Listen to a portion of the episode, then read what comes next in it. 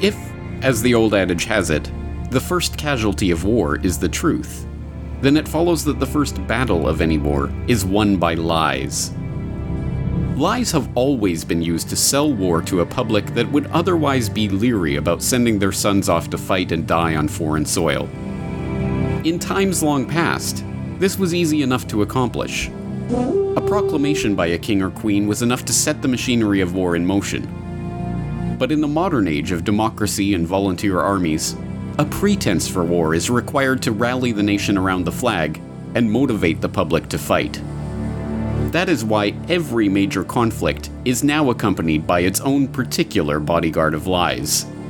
From false flag attacks to dehumanization of the enemy, here are all the examples you'll need to debunk a century of war lies. This is the Corbett Report. World War I. In 1915, the RMS Lusitania, a British ocean liner en route from New York to Liverpool, was sunk by a German U boat 11 miles off the coast of Ireland. The ship's sinking, which resulted in the death of 128 of the 139 Americans aboard, became a symbol of German evil and helped psychologically prepare the US public for their country's eventual entry into World War I. But every facet of the story of the Lusitania, as it has been presented to the public, was a deliberate lie or a lie by omission. The boat was not a purely civilian vessel carrying 3,813 40 pound unrefrigerated containers of cheese and 696 containers of butter, as the official manifest held, but gun cotton, in keeping with the shipment's stated destination, the Royal Navy's weapons testing establishment. It was not sunk by the German torpedo boat, but by secondary explosions from the munitions the ship was illegally carrying. It was not the victim of a cowardly German surprise attack. The German embassy placed a warning notice about the Lusitania in 50 American newspapers right next to Cunard's own listings. And the American ambassador to England at the time, Walter Hines Page, wrote to his son five days before the ship was sunk, asking, If a British liner full of American passengers be blown up, what will Uncle Sam do? That's what's going to happen. So, what did the official cover up of the incident conclude? That the dastardly Germans had waged a perfidious sneak attack on an innocent peace boat, of course. And the rest, as they say, is history. World War II. A little over two decades later, America's entry into World War II came when the Japanese attacked Pearl Harbor in December 1941, killing over 2,400 American servicemen and civilians. But far from an unprovoked sneak attack, as the official government approved history would have you believe, Pearl Harbor is best understood as a conspiracy to motivate the American public for war by first provoking and then allowing a Japanese strike on American targets. This is not even a controversial idea, it was commonly understood and discussed by many in the Roosevelt administration at the time. Henry Stimson, the U.S. Secretary of War, noted in his diary that just the week before the attack, President Roosevelt had told him, We were likely to be attacked perhaps as soon as next Monday, and then solicited Stimson's advice on how we should maneuver them, the Japanese, into the position of firing the first shot without allowing too much danger to ourselves. Around the same time, Roosevelt sent a message to all military commanders stating that the United States desires that Japan commit the first overt act. So, how did FDR and his administration provoke the Japanese into attacking? In late 1940, Roosevelt ordered the United States fleet to be relocated from San Pedro to Pearl Harbor. The order incensed Admiral James Richardson, commander in chief of the U.S. fleet, who complained bitterly to FDR about the nonsensical decision. It left the fleet open to attack from every direction, it created a 2,000 mile long supply chain that was vulnerable to disruption, and it packed the ships in together at Pearl Harbor, where they would be sitting ducks in the event of a bombing or torpedo raid. FDR, unable to counter these objections, went ahead with the plan and relieved Richardson of his command. Then, in June 1941, Secretary of the Interior Harold Ickes wrote a memo advising FDR to embargo Japanese oil in order to goad them into war, there might develop from the embargoing of oil to Japan such a situation as would make it not only possible, but easy to get into this war in an effective way. Roosevelt followed three weeks later with an order seizing Japanese assets in America and effectively preventing Japan from purchasing much needed American oil, which at that time accounted for four fifths of Japanese oil imports. The provocations had their intended effect, and the Americans listened in on Japanese war preparations via radio. They received warnings of an imminent attack from diplomatic officials and military attaches.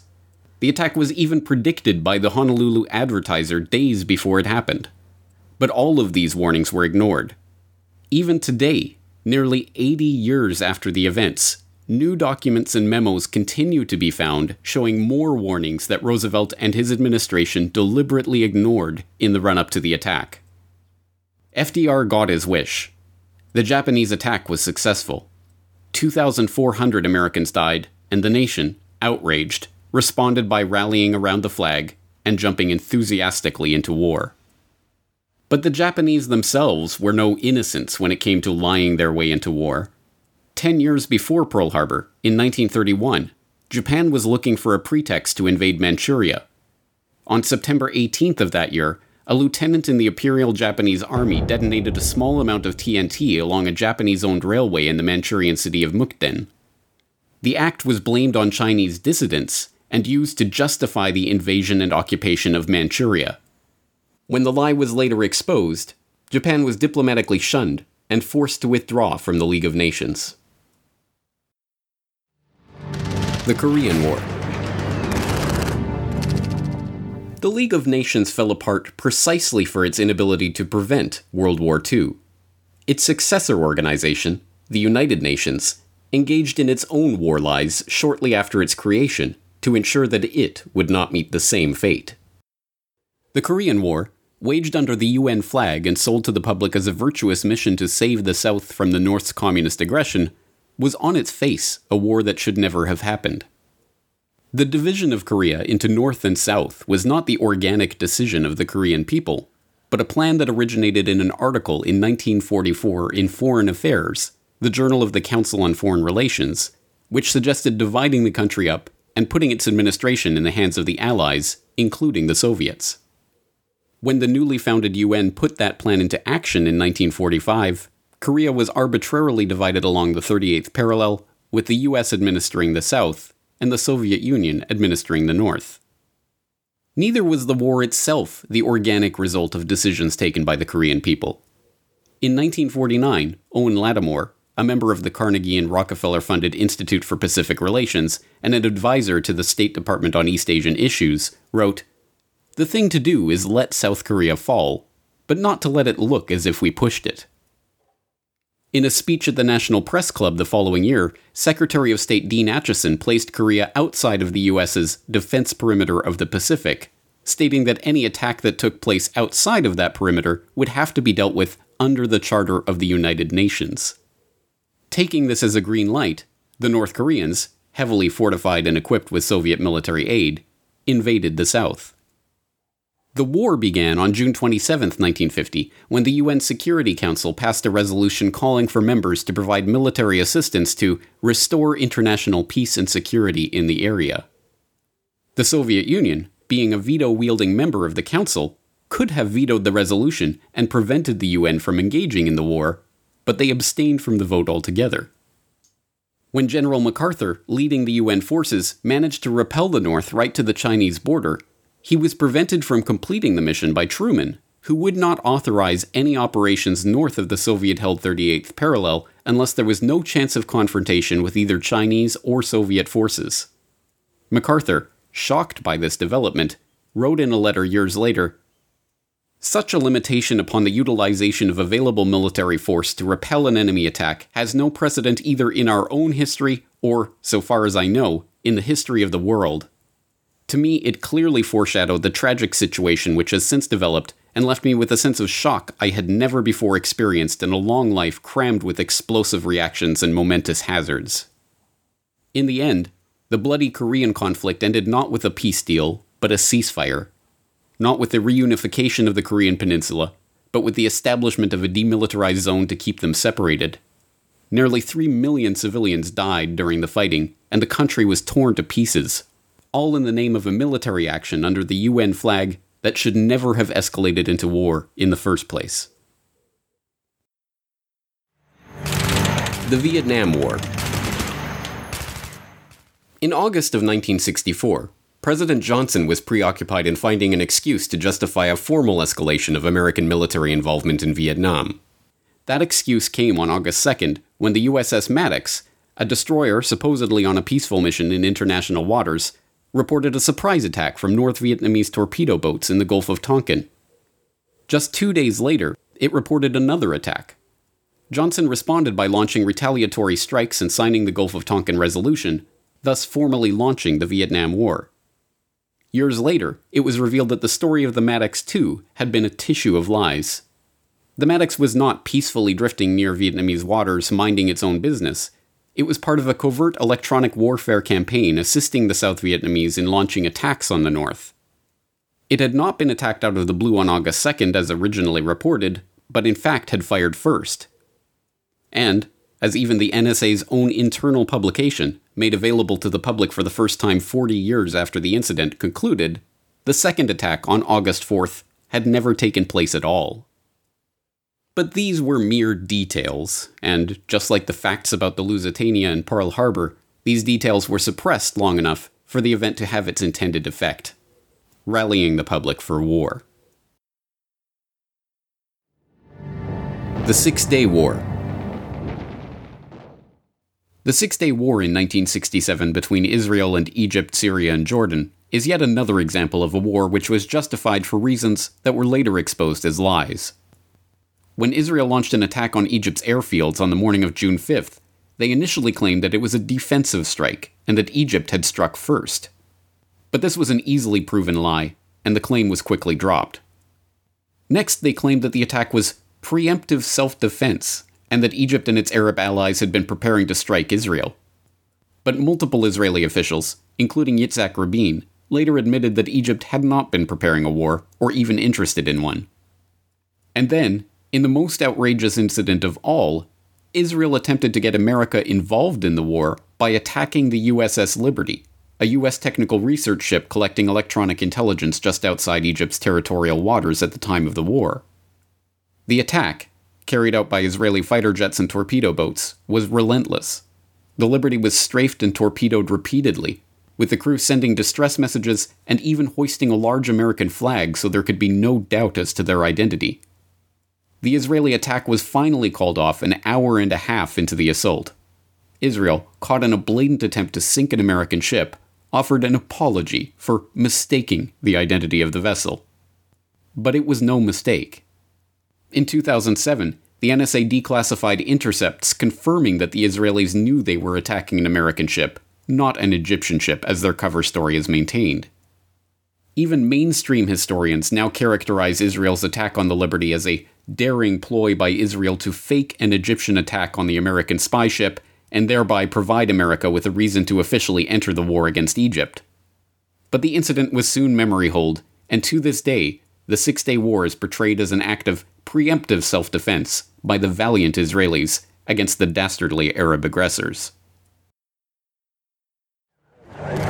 Gulf War 1 by the 1990s, the post Vietnam public was growing increasingly wary of calls for war in far flung corners of the world in countries many had never heard of. And so it was that in 1990, when the politicians and their deep state controllers required the American public to be motivated to wage war against Iraq for its invasion of Kuwait, they hired a literal PR firm to sell an even more brazen set of lies to Joe Sixpack and Jane Soccer Mom.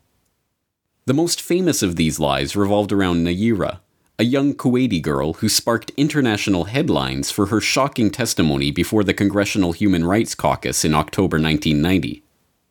In a tear stained speech, she told a harrowing story of the horrors she witnessed being committed by Iraqi soldiers at a Kuwaiti hospital where she was volunteering. It's the second week after invasion. I volunteered, volunteered at the Al Adan hospital with 12 other women who wanted to help as well. I was the youngest volunteer. The other women were from 20 to 30 years old. While I was there, I saw the Iraqi soldiers come into the hospital with guns. They took the babies out of the incubators, took the incubators, and left the children to die on the cold floor. It's difficult today to understand just how important this testimony was in setting the tone of the debate about whether America should commit military forces to defend Kuwait. It was reported breathlessly on the evening news, and it was repeated by President Bush on not one or two occasions, but six separate times in the lead up to war. Babies pulled from incubators and scattered like firewood across the floor. And they had kids in incubators, and they were thrown out of the incubators so that Kuwait could be systematically dismantled. Then, when the Gulf War resolution was making its way through the House, the incubator story was raised in Congress. Now is the time to check the aggression of this ruthless dictator whose troops have bayoneted pregnant women and have ripped babies from their incubators in Kuwait and then again in the Senate. The vote passed, and combat operations formally began in January 1991. The only problem? Nayirah was not some anonymous Kuwaiti girl, but, as a subsequent CBC investigation discovered, she was Nayirah al Saba, daughter of Saud al Saba, the Kuwaiti ambassador to the United States. Her testimony had been written for her by Hill and Knowlton, a PR company hired by the Kuwaiti government supported AstroTurf organization, the Citizens for a Free Kuwait, to help sell the Gulf War. And the Congressional Human Rights Caucus that held the hearing where Nayirah gave her testimony? It was later found to be a Hill and Knowlton front itself. Gulf War II. As everyone knows by now, the second Gulf War in 2003 was also built on lies. We all remember the lies about Saddam's WMDs and the way that story was sold to the public by Colin Powell at the UN. But this time, the media took the driver's seat in the campaign to sell the war to the public. The New York Times led the way with Judith Miller's now infamous reporting on the Iraqi WMD story, now known to have been based on false information from untrustworthy sources. But the rest of the media quickly fell into line, with the NBC Nightly News asking, What precise threat Iraq and its weapons of mass destruction pose to America? And Time debating whether Hussein was making a good faith effort to disarm Iraq's weapons of mass destruction. Reports about chemical weapon stashes were reported on before they were confirmed, although headlines boldly asserted their existence as indisputable fact. And any media personality that showed skepticism about the claims being made, even wildly popular ones like Phil Donahue, host of MSNBC's then highest rated program, were summarily removed from the air. Scott Ritter is here, and so is Ambassador Buck. You had Scott Ritter, who former weapons inspector, who was saying that uh, if we invade, it'll be a historic blunder. Yes, now, but we didn't have Malone. He had to be there with someone else who supported the war. In other words, you couldn't have Scott Ritter alone. You could have Richard Perle alone. You could have the conservative. You could have the supporters of the president alone. And they would say why this war is important. You couldn't have a dissenter alone. Our producers were instructed to feature two conservatives for every liberal. You're kidding. No, this is absolutely instructed true. from above. Yes. We now know that, in fact, the stockpiles did not exist, and the administration premeditatedly lied the country into yet another war but the most intense opposition the Bush administration ever received over this documented war crime was some polite correction on the Sunday political talk show circuit. You and a few other critics are the only people I've heard use the phrase immediate threat. I didn't, the president didn't. And uh, it's become kind of folklore that that's, that's what's happened. The president went. You're saying that nobody in the administration uh, said I, that? I can't speak for nobody and everybody in the administration and say nobody said Vice that. Vice President didn't say that? Not, if you have any citations, uh, I'd like to see them. We have one here. It says some have argued that the nu- this is you speaking. Some have argued that the nuclear threat from Iraq is not imminent. That Saddam is at least five to seven years away from having nuclear weapons. I would not be so certain. Mm-hmm and and uh, close to imminent. well, um, I, have tried to be precise and I've tried to be accurate. I'm so no terrorist state poses a greater or more immediate threat to the security mm-hmm. of our mm-hmm. people and the stability of the world than the regime of Saddam Hussein in Iraq. Mm-hmm. The Libya intervention. The WMD story blew up in the neocons' face shortly after the war, but by that time they had already succeeded in their plan to reshape the Middle East. But for the would be controllers of public opinion, a valuable lesson was learned. Human rights and protecting the innocent is a more effective lie to sell to the public to motivate them for war. So when it came time to sell the war on Libya to the public, the UN backed, NATO led aggressors once again donned the cloak of human rights by turning to none other than the UN's Human Rights Council. The process that launched the intervention was begun by a coalition of 70 non governmental organizations, which issued a joint letter urging the UN to suspend Libya from the Human Rights Council and for the Security Council to invoke the so called responsibility to protect principle in protecting the Libyan people from alleged atrocities being committed by the Libyan government. In a special session on the issue on February 25, 2011, the UN Human Rights Council adopted a resolution affirming the NGO's recommendations. The resolution was adopted without a vote. The Security Council immediately passed resolutions 1970 and 1973 authorizing the establishment of a no fly zone on Libyan military aviation for the protection of civilians and the delivery of humanitarian assistance. Three days later, using the resolution as its justification, the US, UK, and France began bombing the population of Libya. Meanwhile, the International Criminal Court's chief prosecutor, Luis Moreno Ocampo, began working on the legal basis for the invasion. He drafted the request for the court's judges to issue an arrest warrant for Gaddafi for crimes against humanity. Although NATO forces were already engaged in an invasion of the country on the basis of undocumented allegations by a group of NGOs, Moreno Ocampo's request was not issued until May 16th. On June 28th, the day after the judges agreed to issue the warrant, Moreno Ocampo participated in a press conference in which one reporter asked about the evidence that Gaddafi had ever engaged in the atrocities he was accused of. I advise you to read the application of the prosecutor office, many pages, I think it was 77 pages. We describe in detail the facts, most of it is public. And the judges also decided, analyzing the evidence. So of course, we are prosecutors and judges, so we rely on facts. So we prove the crimes. That's what we did.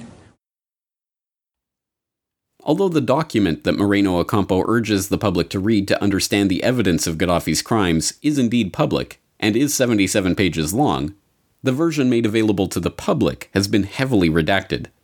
In fact, of the 77 pages, 54 of them have been redacted comprising the entire section of the document dealing with the evidence for the charges themselves. The most sickening part of this war lie is just how obvious it was. No one involved in this charade cared about the well being of the Libyan people. Not the press, not the politicians, not the ICC prosecutors. And as a result, today, seven years after the destruction of Libya at the hands of the United Nations sanctioned NATO saviors, open air slave markets are running in the country that the human rights crusaders once pretended to care about.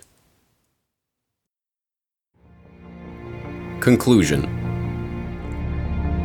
False flags, provocateur conflicts, fake news, and fake human rights crusades. Throughout the last century, a host of methods have been employed to keep the public playing the military industrial complex's game.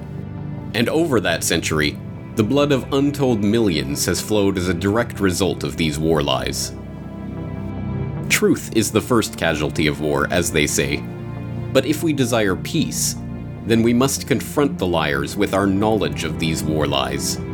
And armed with this truth, the public finally stands a chance of stopping the next war before the warmongers can conjure it into existence.